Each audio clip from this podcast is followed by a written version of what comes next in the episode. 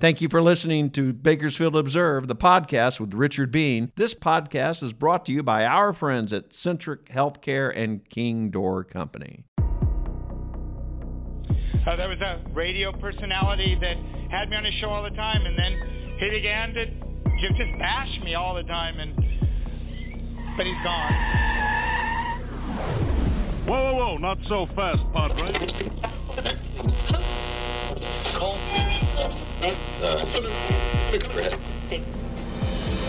Welcome to Bakersfield Observed with Richard Beene, a podcast for and about Bakersfield and Kern County. Richard's guests are newsmakers, influencers, and personalities who address topics of interest to you and your neighbors and your community. The discussion is fast, informative, and always civil. Now, here's your host, Richard Beene. Well, good afternoon, everyone, and welcome to episode 19 of the new Bakersfield Observe podcast, recorded right here at American General Media offices off California Avenue and Highway 99. This podcast airs weekly and it complements the work of my Bakersfield Observed blog. You can access this podcast via Spotify or wherever you get your podcast. You can also get it on kernradio.com.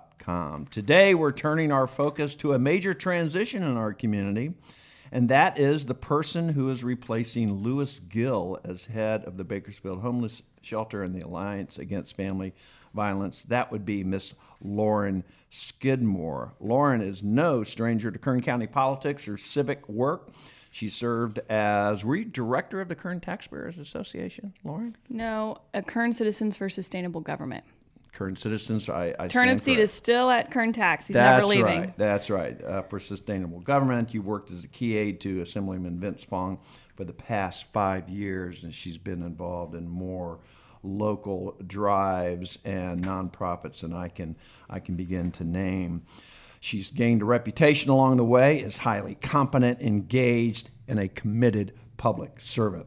Welcome, Lauren Skidmore, to the to the podcast. Welcome. How are you? Thank you for having me. All right. good. Well, well, let's start with the obvious question. You're a young lady. You're 32 years old, right? FSU graduate, BHS graduate. You've got a long list of accomplishments. You probably could have done a lot of things leaving Vince's office. Why this? It was a weird calling. Um, you know, Louis and I had talked a little bit about his position over the years of knowing Louis, and he asked me midsummer if I would ever be interested, and I said, absolutely not. No way. You're crazy. Um, and then when he stepped down, we talked a little bit further and a little deeper about his role and the importance of both organizations. And so I considered it, went through the interview process.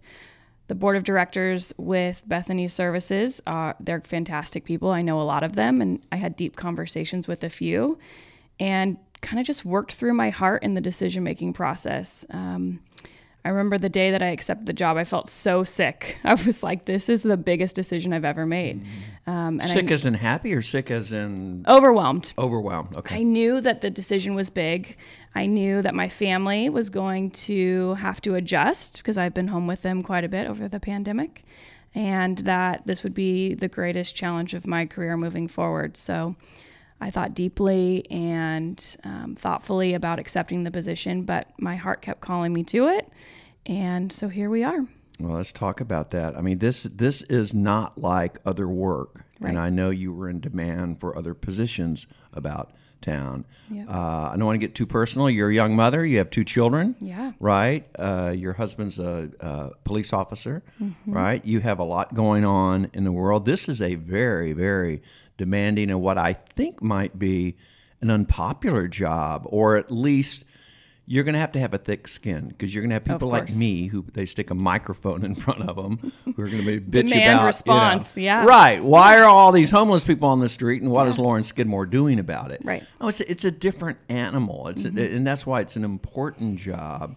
But as you as you noted, this is going to demand more of you from y- yourself and your by extension your family and your husband. Did you guys talk about that? We did, absolutely. Um, obviously, I can't talk about it with my three year old and my one year old, but they'll adjust. Um, I think I think for me, it was important to go into something that I knew would have an impact on on individuals and the community. Um, I wanted to show my daughter mainly, right, that a working mom is important, that she can grow up and thrive in an environment where her mom is busy and her mom will bring her alongside some difficult conversations. Um, you know, my mom was a stay at home mom, and I'm so grateful for it. But I look back and think, gosh, my mom had so many opportunities too, and she decided to forego those to be with me. And I don't want to do that. I want to show my children that, you know, we can work um, as moms and we can make things happen in the community. And I think with the homelessness issue, right, it's the most important issue facing our state, our county, and we're hearing nationwide. And I think my experience with the assembly member and working through tough situations on the policy side has shown me that there is hope. There are solutions out there. It's just how we navigate and move through them. Um, homelessness has a lot of dynamics behind the scenes that people don't know about. Obviously, we want people off the streets, right? We want to see that people are not suffering anymore. We want to get the trash off the streets. who want to get their tents out of, you know, visible sight. But I think there's a lot more depth to it. And of course, you know, I start this week. So um, I'll be learning even deeper into the politics and the policy behind it. But when I went through this thought process, I knew that I would be able to make an impact just because of my experience and kind of my heart for wanting to serve women and children and those in need. Uh, Can we talk a little bit about your heart? Yeah. Uh, where where did this come from? I mean, this is a job that's not for everybody. Right. Uh, you're going to see what progress you see is is likely to be very glacial. Uh, you know, it's just not going to come fast. Two steps forward, 20 steps back. t- Yeah. tell me about what influences in your life. I mean, it, it, wa- was it your mom? Was it your dad? Was there somebody who stepped into your life who said these kind of this kind of service, this kind of this idea of giving back and community is important and is something? How did that become part of who you are? So my mom has always brought me alongside her when she's done community service, when she's volunteered. That was a really important element for her in raising me. Um, Wendy Wayne was actually Wendy and Gene have been a part of my life my since I was born. Really? Um, Gene and my dad. Did they know? Oh, they knew. Uh, sorry, yeah, sorry, they're very ahead. close friends, and they were considered my godparents. Um, and Gene will always say I'm the daughter that he never had because he had two boys, Benji and Larkin. But I grew up alongside them and watching, you know, Wendy's heart for service. Of course, everyone in town knows Wendy Wayne and remembers her. And so she, of course, has kind of stuck with me as I've grown. Um, my dad is a you know cattle rancher, so working on the ranch. He we live in kind of a outskirts of town. We live this very rural, quiet life. But I've Your always name was Smoot. Smoot, yep. But I've always been engaged in community service. The year after I graduated college, I did a year of AmeriCorps, which is like a domestic version of the Peace Corps. Okay. Yeah, and I served this small community right outside Fresno State where it was known to be the most poverty stricken small area. Um, lots of crime. A lot of the individuals that lived in this community would commit crimes on the sororities and fraternities and the students that lived right outside of Fresno State. So, long story short, um, during my year, we we teamed up with the city, with police department, with code enforcement, and the students, and we created this whole network of kind of volunteerism and did a lot of great things for that community. It's now called El Dorado Park. It's completely transformed. It's a safe place. It's a um, a place where a lot of children are raised in a safe environment, which was not the case before. Um, I have some wild stories of of kids that were just in the depth of heartache and despair from that community. And that really stuck with me. That whole experience was transformational for me. I decided soon after I got back to Bakersfield, after that experience, that I would pursue my master's degree in community development. So I have my master's in community development, which is kind of more focused on like city or county planning, but um, that kind of solidified that I wanted to do boots on the ground work, impactful work in the community. Is that what led you to politics to work for Vince? Yes. Yeah. That's been a great run. I mean, Oh, you yeah. guys are seen just from the outside as uh, not inseparable, but you really work well together. Oh yeah. Vince How and I talk to me about that. Vince and I met just going to events when I was with Kern Citizens for Sustainable Government. We were, of course, at every event together, so we just got to know one another. Um, his campaign in 2016, I helped, you know, put signs in the ground and helped him kind of go through the process of working through his campaign. And um, I was his first hire when he was elected, and I gladly accepted. You know, he's a great friend, and I knew that he was going to support me and that I in turn was going to support him. And so we had we had a great time. The mm-hmm. the greatest thing about working in an elected office, which people don't see unless you do it, is that you get to really get to know depths of the community that you would never get to know otherwise, mm-hmm. right? So I've met people in Ridgecrest and Taft that are the most amazing humans mm-hmm. that are so dedicated to their community, that love what they do, love where they live, but most people don't get to see that or meet those people. That's interesting. Yeah. Um, and so I really enjoyed my experience. Vince, as you know, is an amazing person. He thinks deeply. Um, he enjoys working with people. He's collaborative. He's non-combative. Right. He thinks deeply about issues. Um, in Sacramento, he works through policy well. I mean, he this is his life. He's been doing politics for over a decade, and so he is he's really a great elected official. There's there's not knee jerk reactions coming from him or our office, which has been a good experience. I've experience. always thought that Vince is, is is one of the great servants around, and I and I admire Vince because precisely because I don't I, I don't perceive him as an ideologue. I perceive him as a guy who wants to get something done. Yeah, you know. yeah. And I appreciate. Did you talk to him about this when this opportunity came up? What yeah, we say? had we had a few conversations. I of course asked him for his advice and guidance, and never wanted to blindside him. I wanted him to be a part of the process. Um, you know, my role as district director is an important one because when he's away, I'm the boots on the ground. You know, you're the person that is the face for him when he's gone. So if a misstep happens, you know, you have to account for it. And he did the role for Congressman McCarthy for many, many years. So it is an important role for him. And it was an important decision for me to leave and make sure that he was in a good place. You know, that the team that we have could step into the role, could take over, could ensure that there was no missteps for him. Um, so yeah, we talked a lot about it, and he was very supportive. He was very, very supportive, which was great. You, you mentioned a couple times how working for Vince is going to be valuable in your new roles. Let's talk about that a little bit. And actually, take take a second here for people who aren't really familiar uh, about what goes into this work. Exactly what are your job duties? As CEO, Yeah. what isn't my job duty? I think is the bigger question. Um, you know, going into this, there's going to be a lot of continuing processes that are already in place. Louis did a great job of making sure he had a very capable management team. Um, there's not a lot of open positions across the board on either a nonprofit. So, you know, we are stable as far as staff goes and as far as the daily operations. I think one of the greater um, aspects that the board is looking at me to do is relocate the campus, right? So High Speed Rail purchased That's um, right. That's in the the yeah. homeless center a few years ago. I think we've only got a few years left on this lease. So I will be tasked with moving that campus and building something beautiful and amazing for our women and children.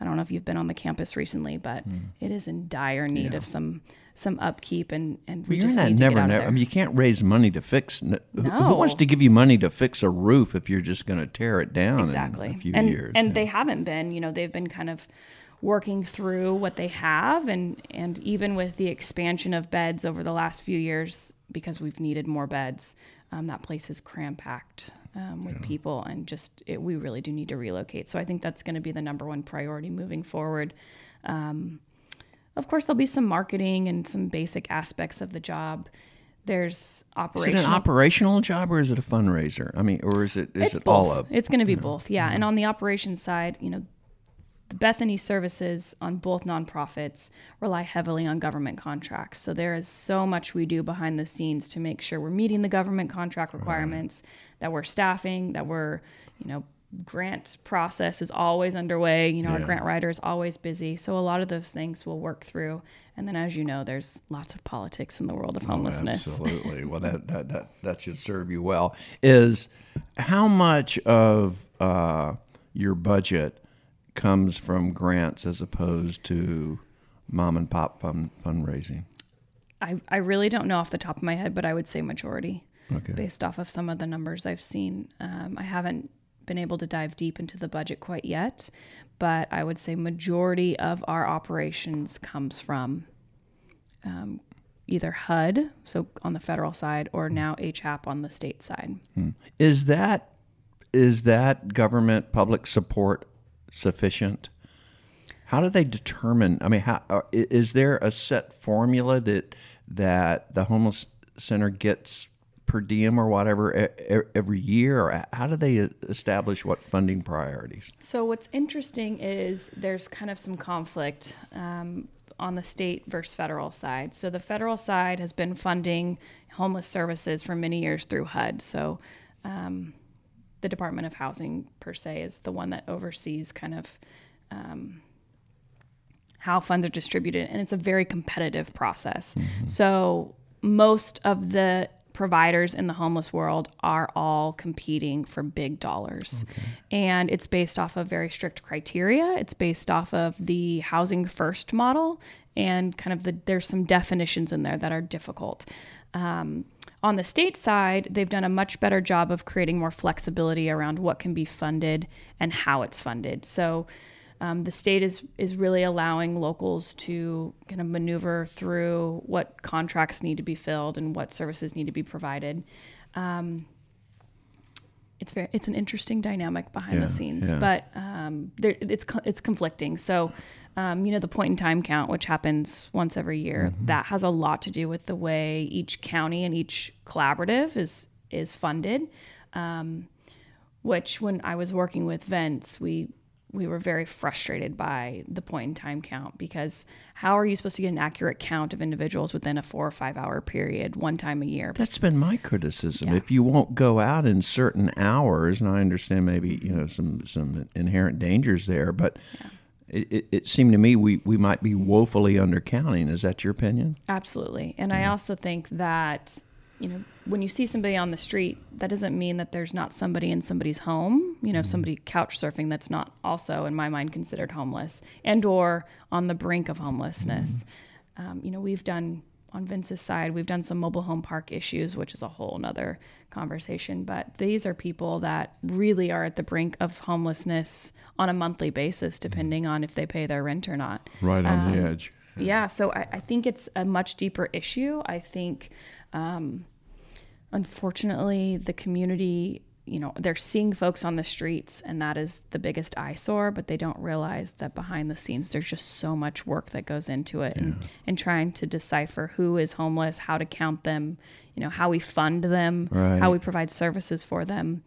Um, yeah, it's an interesting You're, dynamic. you're, you're taking over at, at a very critical time. I mean, you could Mm-hmm. argue that it's as bad, homelessness is as bad Mm-hmm. as we've ever seen it. yeah. You know, that coming off the pandemic and now we have the, the, the eviction moratoriums are ending. There's a lot of factors in play. The public is uh, angry, a lot Yeah. of them, tired of seeing this visual pollution, tired of if you're a shop owner finding somebody has uh, used your front porch as a bathroom or whatever. Mm-hmm. Uh, this is a tough time to, to go into. Are you Yeah. ready for this? Absolutely, yeah. You know, I've been doing politics, and politics in California has been far from easy. So, um, definitely used to the battlegrounds. But I think it's important for people to remember that as providers, so there's you know many of us, Carlos and Jim Wheeler and Anna Laven on the collaborative, and even Stacy with the new behavioral health director. Um, everyone is is trying to find solutions that are sustainable. Um, those take time, and those take funding models. And so we're trying to figure out behind the scenes what that looks like, how the funding can be put in place. And we have barriers, you know, we have real government barriers that keep us from being able to initiate change quickly.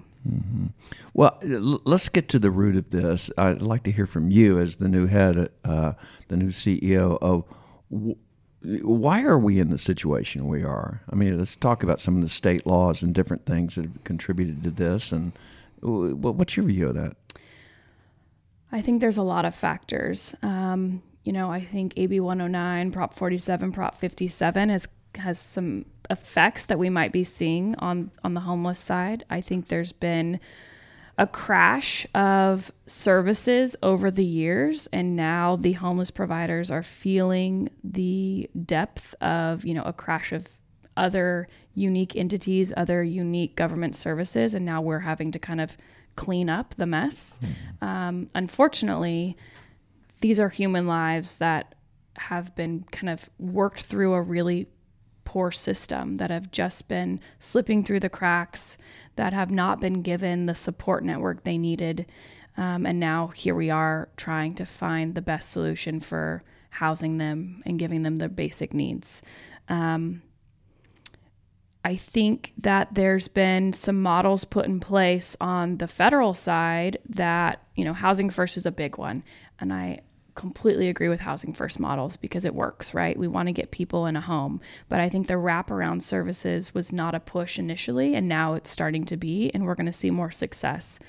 Now we don't have enough housing, um, actual units, to be able to get people quickly into homes and out of the shelters and off the streets. So, because of major building costs, because of CEQA, because of some massive um, regulations, we're just not going to be able to get these units up and running quick Mm-hmm. enough. Yeah. Um, I mean, government has great intention, but the implementation is always where the problems happen. Let- Let's talk about this housing first thing because I want to understand this better and I want to push back a little bit.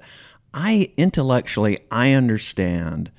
Uh, let me just throw out a couple s- scenarios. Let's say you have a single mother with a couple kids being housed in a shelter, fall on hard times, maybe has been homeless for six months or whatever, desperately wants to get her kids back in, back into school. You know, I look on a situation like that; they're perfect for housing 1st mm-hmm. You know, Absolutely. then I see the crazies out at California in '99, and I go, those people aren't ready for housing. I mean, I don't know what they're ready for, but they they don't look like a good bet to me. So when I hear housing first, I'm thinking, how do if if the public's frustration is more with the panhandler on the street than the mother who we don't see on the street who's doing what she can to get her family together, how can housing address all those issues? Well, I think what needs to happen is kind of this crossover approach. So I think we're going to start seeing from behavioral health some more um, in depth exercises at treating those individuals you're seeing on the street.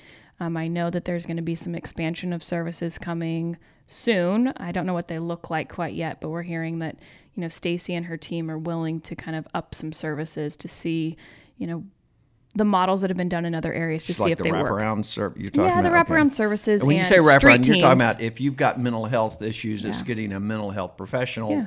with it matched up with that person. Sure. Or when we talk about wraparound services, it is literally walking somebody through the basic aspects of life. So making sure their children have transportation to and from school, making sure they have doctor's appointments, um, making sure they can get to their doctor's appointments. Because, you know, a lot of homeless individuals or people that have just come off the street, you know, schedules Yeah. are out of the window. So, um, housing first is kind of the dream. It's the goal right? It's where we it's what we work towards. There are obviously people that are not ready for that. And so now we have to come to them and figure out how to provide solutions to them. Um, the mental health aspect and the chemical dependency aspect is huge. And i'm really glad that we're finally starting to um, take a look at it and not ignore it and not pretend like you know, oh, those are just individuals that we can't deal with right now. We're actually going to start dealing with them. You know, as a wife of a police officer, I have heard in depth about some of these issues and just how the system does not serve them. You know, there's nowhere for these individuals to go. And, you know, as we've released a lot of um, individuals in the criminal justice system, you know, we can't we can't get them clean and we can't get them um, into a stable place in jail. So now we have to provide a new element for them um, the mental health issue is huge. It really is going to be probably the most pivotal over the next year or two to see if we can get people off the streets. Know, they say one in four of the U.S.'s homeless population lives in California. Is that right? That's true. That's a stat I've heard. Yeah. And and, and is is that because it's got to be more than the weather? I mean, is Oh, is that because of our we are more lenient, we have better services, or I don't know. Is that I a would good imagine, or bad thing? Yeah. I would imagine it has a lot to do with, you know, housing prices that have increased drastically, you know, over the last decade. I would imagine it has to do with, um, you know, what people might consider great job opportunities and they come here. In LA, for example, you come for a dream and then you end up on the streets. Yeah. Um, I, I think all those things are very real. And I think in other states, the regulations around housing are nothing compared to Ca- California. I mean, we really cannot get things built fast enough here. Um, what builders and developers have to go through is pretty crazy. Um, and now we have skyrocketing costs associated with you know lumber and steel and things like that. And there's a lot of elements that go into this, but I think we've done a really bad job of ensuring we can streamline housing, especially right now with the demand for housing for low income individuals. What I'm hearing you saying, I, would, I want to hear it from you, is don't expect fast progress. That there's a lot of Right. things, given how hard it is to build homes here, et cetera, et cetera. Mm-hmm. California's situation is unique. So, would you tell your husband or other people, people like me, who are who are saying, "Well, we got we got Lauren Skidmore coming in, but boy, that's that's a mess out there." what what does progress look like? How do how do you what metrics do you use to say? or what what what what might your board use to say that other than you know keeping the thing afloat and raising money that what does success look like I think that Bethany Services has a different model for success compared to others, but you know, success for our organization looks like have we done all we can do to provide these individuals with the most loving care to ensure that they can live a life um, without trauma, without hardship, and that they feel safe, right? Bethany Services is very focused on ensuring an individual feels safe and comfortable it is a slow ride. It is a slow progress um, from the outside, and it's hard when you are an individual that have dealt with deep trauma, whether it's domestic violence on our alliance side, or just being on the streets for years. You know, working out of that is is a long process. There is a lot of um, stability support that needs to go into into that individual. So, I mean, we we look at success kind of from the heart versus from the actual like data points. Um, from the collaborative or from kind of the overall homeless perspective, you're right. I think it's going to be a very slow moving battleship. Um, of course, everyone wants quick change. And I would say, you know, our community moved very rapidly in 2018, 2019, when we had deep conversations about homelessness. You know, you see two new shelters that are up and running. right. Um, we've moved very quickly in trying to um, create more beds, to create more solutions. And as we create more solutions for some, we have new people now on the streets. So the eviction moratorium that you mentioned earlier, it ended September 30th for California. We are going to slowly start seeing a whole new round of individuals. And what it'll be interesting because it'll be like a cycle, right? So what units now that we've been fighting to become available because people are not paying rent and or they're just not good tenants, um, we will be able to clear those out and put good families that are ready to go into homes now into those units. But then the people on the streets are going to be interesting and could be a more difficult whole cycle. different wave you know? Yeah, so we're gonna we're gonna be dealing with this for a while. This is not, unfortunately, as much as I would like to say, hey, my new shelter will provide you know a cleanup of this whole area. It's not going to be the case. Um, we have to, as a community. I mean, patience is not the right word because you know I'm not even patient when I see people suffering on the street. I'm not patient about it, but um, we have to know that this is a large ship that is maneuvering through very rapid waters and um, it takes a long time to turn. It really does. Um, it, it- the, the public generally the american public has the patience of a of a hummingbird. And they, they look at this and they say wow uh, you know uh, millions of dollars have been s- spent on the M Street Correct. Navigation Center on the Brundage Center Right. state of the art stuff uh, tried to address some of the problems as you you, can bring your dog you can bring your stuff I mean kind of trying to overcome the uh, the barriers how much of your job is going to be managing expectations of the public? Because the public looks at that and say, "Okay, well, we got these places open. I, I don't see any difference on the streets. What are we doing? Well, I think myself, along with all the other providers, are just going to continue to march the march. Um, you know, of course, there is a lot of demands for fixing the issue, but we have to just remind the public of the barriers that we're up against. Um, you know, these some of the funding models are difficult to maneuver through. Um, you know, I haven't quite even worked through all of the different definitions. I know from our perspective, it is harder for us to provide services for families based off of some of the definitions that are out there. Mm. Um, there are some barriers we're going to have to communicate through. Um, there's there's more funds that are necessary for us to quote unquote fix the problem. Um, and of course, people see you know millions and billions of dollars coming down the pipe from the state, and it feels frustrating that there's still no visible solution off the streets. But I think it will come. Um, right now, we're just building you know infrastructure and programs, and we're trying to figure out what works. And and these are you know, this is funding expansion that has happened rapidly, and it probably should have been happening over the last decade. Mm-hmm. And even before we saw this massive issue on the street, ideally, we should have ramped up and prepare, prepared services ahead of time. But that's not how government works. So yeah, right. um, we are in a reactionary state, and so we are trying to figure out the best models, the best solutions. Um, you know, I have worked alongside a lot of these individuals, you know, when working on the assembly side, and really everyone in the homeless world is trying to do exactly what the public wants. You know, they more than anyone want to see people off the streets and in their shelters so they can provide the best care for them, so they can get them out of these trauma stricken um, areas that they're living in and get them in a place where they are safe and not having to kind of scrap around for, for their basic needs. Um, no one wants that more than the people working in the homeless shelters and, right. and on the streets. So, are, are we are we witnessing something really important here in terms of uh, will we ever get out of this? Will we ever get back to where we were? I mean, given all you know, you you have you, you have all the formula that seems to, to to set us up for we're going to have this problem for a long time between the laws and the decriminalizations. Have we seen? Have we reached a point here where we're going to have to get level with a get get get get okay with a level of homelessness that we haven't had before?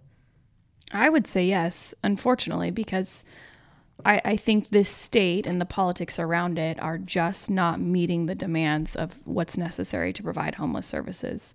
Um, you know, as we know, we're Kern County, we're in a very red community compared to the rest of the state.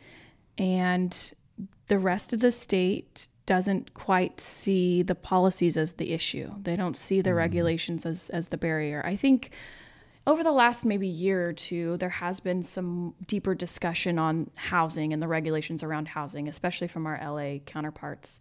And they are starting to have conversations about some CEQA exemptions. And for those that don't know, CEQA is California Environmental Quality Act. Mm-hmm. And it was put in place to make sure that some basic environmental um, issues that come with development were not harmed, right? So that could be an endangered species, that could be um, air quality. But what's happened is it's now been kind of the stopping point for any mm-hmm. new development. Um, it is created.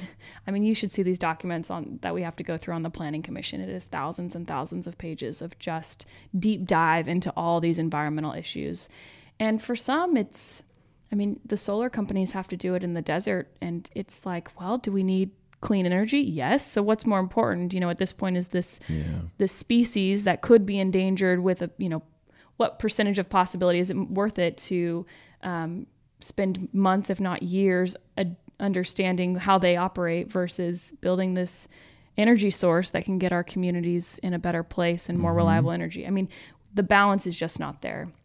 So I think it's going to be a long time before we see um, policy adjust to really help this issue.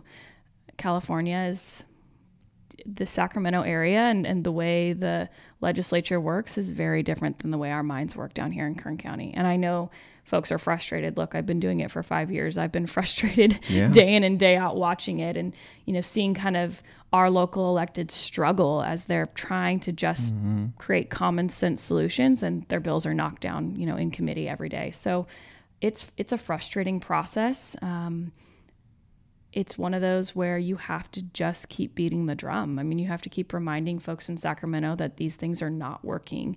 And while it feels like, okay, here's a politician saying the same thing, mm-hmm. nothing's changing, you know, it is reaching somebody at some point, whether it's a staff member or another counterpart down in LA who's like, you're right, this regulation is causing harm even in our communities, even though our our folks are the ones who created it. Yeah. I think it does at some point create deeper conversation.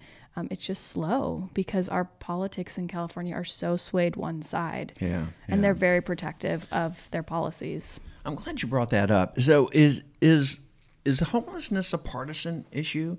Because people in uh, a conservative area like Kern County are going to look at it as as you noted in a whole different way as you might in the Bay Area. Right. You come from working for a Republican as- assemblyman. You you see you, you, just rattle off some examples of wh- what you see as as well intended legislation that is that is backfired. Is it, how, how much of that is uh, how much of that is part how much of that is is an argument that comes down on party lines? I think serving homelessness is nonpartisan, hands down, right? Because everyone has different solutions, and it really doesn't matter what side of the aisle you're on. Um, statewide, we're all dealing with the same issues, but every community is different. And I think what is hard is government creates this overarching approach, right? They create this ideal policy solution. And like I said earlier, implementation is where we fall flat and we have to allow locals to come up with solutions that are better fit for those communities. So, for example, homelessness in Kern County is vastly different than some of the smaller communities in LA who have high rises on every, you know, that's all they live is in high rises where we have rural parts of our community that are hard to reach. We have homeless individuals, you know, along the riverbed that no one else in California understands or has to deal with. It's a different type of homeless service. So, um, we need to allow more localized approaches. We need to really focus and allow the collaboratives, which that is the reason why collaboratives were created, was so there was a very local um, look at how to solve the issue. And I think when you're in Sacramento and you're elected official and you think, oh, this is a great solution, selfishly, they think it's a great solution for their community, but they don't think about the remainder of the state. And that has been an issue that we've dealt with in Kern County, um, all up and down the Central Valley in comparison to our big Bay Area cities, is they create policies that are not a fit for us. Um, you know, even So there's no room to customize it for your own local audience or your own local uh, customers, so to speak. I mean, not from a policy perspective. They try, and I think the collaboratives are trying. I think um, one thing the state has done is with their funding, HAP and others, that it's more flexible. It is coming down to the collaboratives and going through kind of the housing authority model and allowing a more localized approach. But in general, when policies are created, it is it is very rarely with a, a wide collaborative approach. It's just difficult for the Central Valley. We are outnumbered. Right. You've mentioned housing first a few times. Where did that phrase come from? Is that is that a stated priority of the state? I would imagine yes, and it's uh, it's been a stated priority for the federal government for many many years. I got a small little history lesson, but an individual named Philip Mangano is the one who created the Housing First model um, quite a few years ago, and so the funding and kind of the policies and programs are geared towards that model. Um, I think Bethany Services has found um, there's been some barriers with that model for us. Um, what those look like, I'm not I'm not quite in depth with it yet, but we're moving and we're trying to adjust and adapt to these kind of strict guidelines and kind of this this goal and this place we all want to be, and we're trying to trying to look at it in a black and white perspective, but really every homeless service is this gray area of mm-hmm. every different individual, people with different types of trauma, people with different scenarios and needs, right? One woman could have two kids and another woman could have six. And so for our shelter, it's like, okay, we have to, we don't have enough room for them all in one room. Mm-hmm. So now we have to figure out ways to provide services in a safe manner. I mean, it's just, it's difficult. Yeah.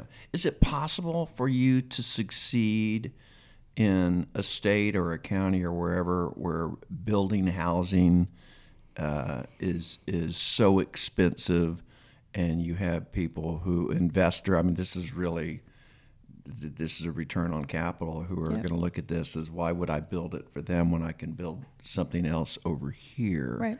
Is is it possible to succeed when when you you can't get the number of units you want? I think it is possible. It's just going to take quite a bit longer than we want. Um, I mean, providing services for individuals is always possible as long as the funding source is there and the people willing to provide the services are there. Um, of course, we have a very giving community in Kern County. So mm-hmm. there are lots of people that are going to be dedicated to providing their own personal funds to solving the problem.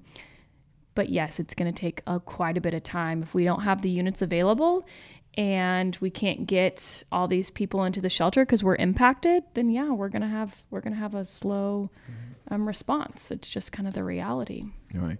You mentioned earlier that uh, the, you're going to have to move the homeless shelter. That it's in it's uh, it's being replaced by a high speed rail project if that ever comes. Mm-hmm. Is, is, this a good time to do that? Even though it's it's a pain in the ass and you're going to have to. I mean, but is it a good time in terms of your when you look at your services and you look at the physical plant and you think, okay, uh, we we can do something different than we we've done before. Is, what what is the new? How is the new place going to differ from the old place? We'll provide a lot of the same services. So we will have our on site daycare, which is a huge asset for the individuals living on our campus. So they can either go to their job through our jobs development program. Maybe they have their own job and or they're looking How many for kids you have in daycare any oh, given gosh, day? I don't know. I know we have over 100 kids that usually are at the shelter. 100 um, kids at the shelter yes, at any one time? Yeah, but the daycare is for non-school age children, right? So younger, so okay. those who aren't quite in school. We make sure all of our kids have access and are enrolled in school when they get to our shelter as well. Um, so we have quite a few kids and I think – Right. The long standing change that you see in an individual has to, we need to provide support for them. So, those kids that are in this system, um, in my opinion, this campus is providing them basic needs, but it's not providing them this this um, motivational environment, right? Mm-hmm. It is, we have hard dirt on campus. There's not a lot of grass. Mm-hmm. Um, it's very impacted quarters. It's not a really exciting place for them to be because over, you know, we've been in a stagnant state since High Speed Rail purchased our property. But this new campus is going to provide so much hope for them. You know, we have a lot of things built into the new campus. Uh, a play area and a mm-hmm. water area for them to go if it's hot outside and um, just some things so they can create memories and know that they're supported. Mm-hmm. And then when they do go on their own, they probably are going to have a better chance at succeeding because there's not going to be trauma from their time at the shelter. It's it's going to be something they've kind of worked through, and hopefully we've created a very happy and motivational environment. So yeah, it's a great time.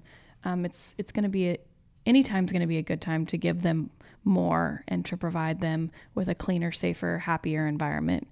Um, it's never a good time to build a shelter because folks are just not happy with the reality, right? So get the NIMBYs um, out. There's going to be NIMBYs, and I think I think we're going to have to work through it, and we just have to ask people to be patient and understanding. And um, in reality, if they if if you don't want it built next to you, well, those individuals are going to find somewhere to go, so they're still going to be on your streets. Would you rather them be on your streets or near and around yeah, our shelter? Right. Um, I'd rather them be close to our shelter so we can provide them services, do outreach, you know, give them their basic needs so they're not knocking on your door and sleeping on your on your doorstep. Um, but it takes a lot of patience. As a business owner, I can only imagine how frustrating it is to wake up every day and have to hose off your sidewalk yeah, and deal right. with these things. Um, you know, I wouldn't want to do it, but we have to. This is what we do when we create right. community partnerships, and we have to love one another. And it's it's difficult. It's frustrating. Tell me, uh, uh, do you have a couple sites picked out? Are you close to to agreeing on uh, close to purchasing a site? I haven't gotten deep into it, but from what I know, yes, I think there's some um, there's a location. I think it's um, hopefully it'll be ready to go here soon, and we'll be able to kind of hit the ground running. Um, we have already some amazing donations in place to start out our campus.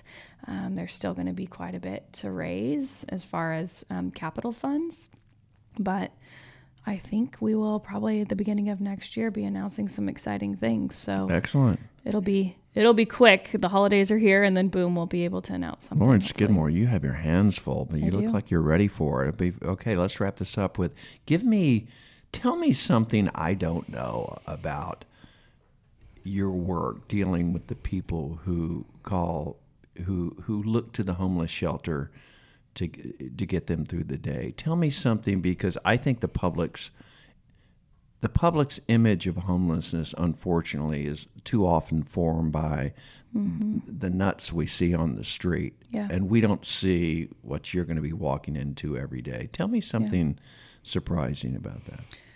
You know, the staff that I have met thus far at the homeless center side are just amazing human beings.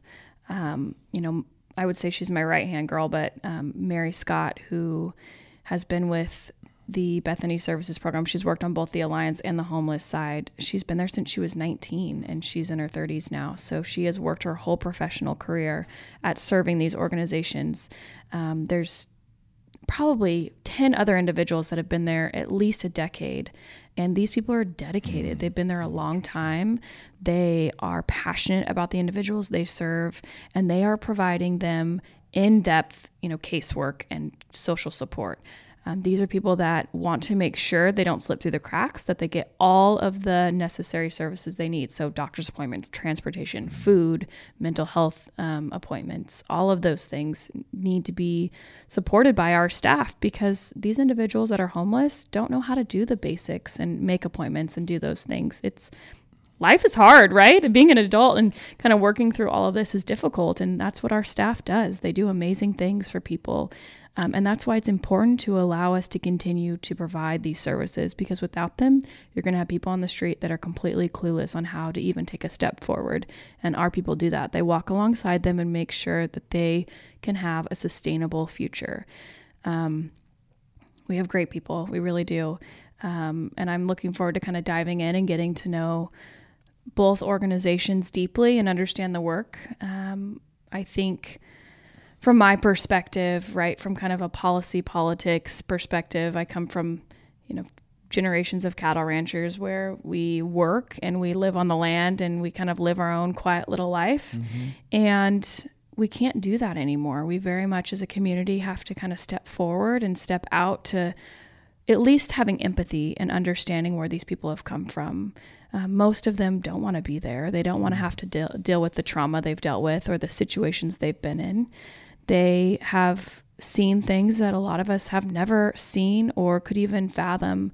Um, you know, life has been difficult for them, and we need to make sure that we are supporting them from the ground up. And it's difficult. It's going to be hard. And, you know, at least from my perspective and our organization, we are doing it. We are supporting those individuals that come through our door. We are doing everything we can to make sure that they have a chance at success, that they can then recontribute back to society. Um, you know, our jobs program is amazing to watch. We have homeless individuals working the jobs program right now that are getting skills they've never been taught before. You know, now they have job opportunities on their resume. They can move forward in the community. They now have, you know, basic wages to be able to pay their rent and kind of move through the process and become citizens just like you and I and it's mm-hmm. it's difficult. And you know I'm frustrated too. I would love to be able to you know build a ton of shelters and provide all the services we need but the funds aren't there but we'll get there. Okay. Lauren Skidmore, uh, you will start on Monday the 4th. yep tomorrow right? yeah Uh, we'll tomorrow. All right. We look forward to having you back. Will you come back when you have some some more news about the, the new shelter and all that? of course I'll all come right. back anytime Richard Very anytime good. Lauren Skidmore, thank you for coming on and good luck to you. thank you All right, thank you so much. Thank you for listening to Bakersfield Observed, the podcast with Richard Beene. This podcast is brought to you by our friends at Centric Healthcare and King Door Company.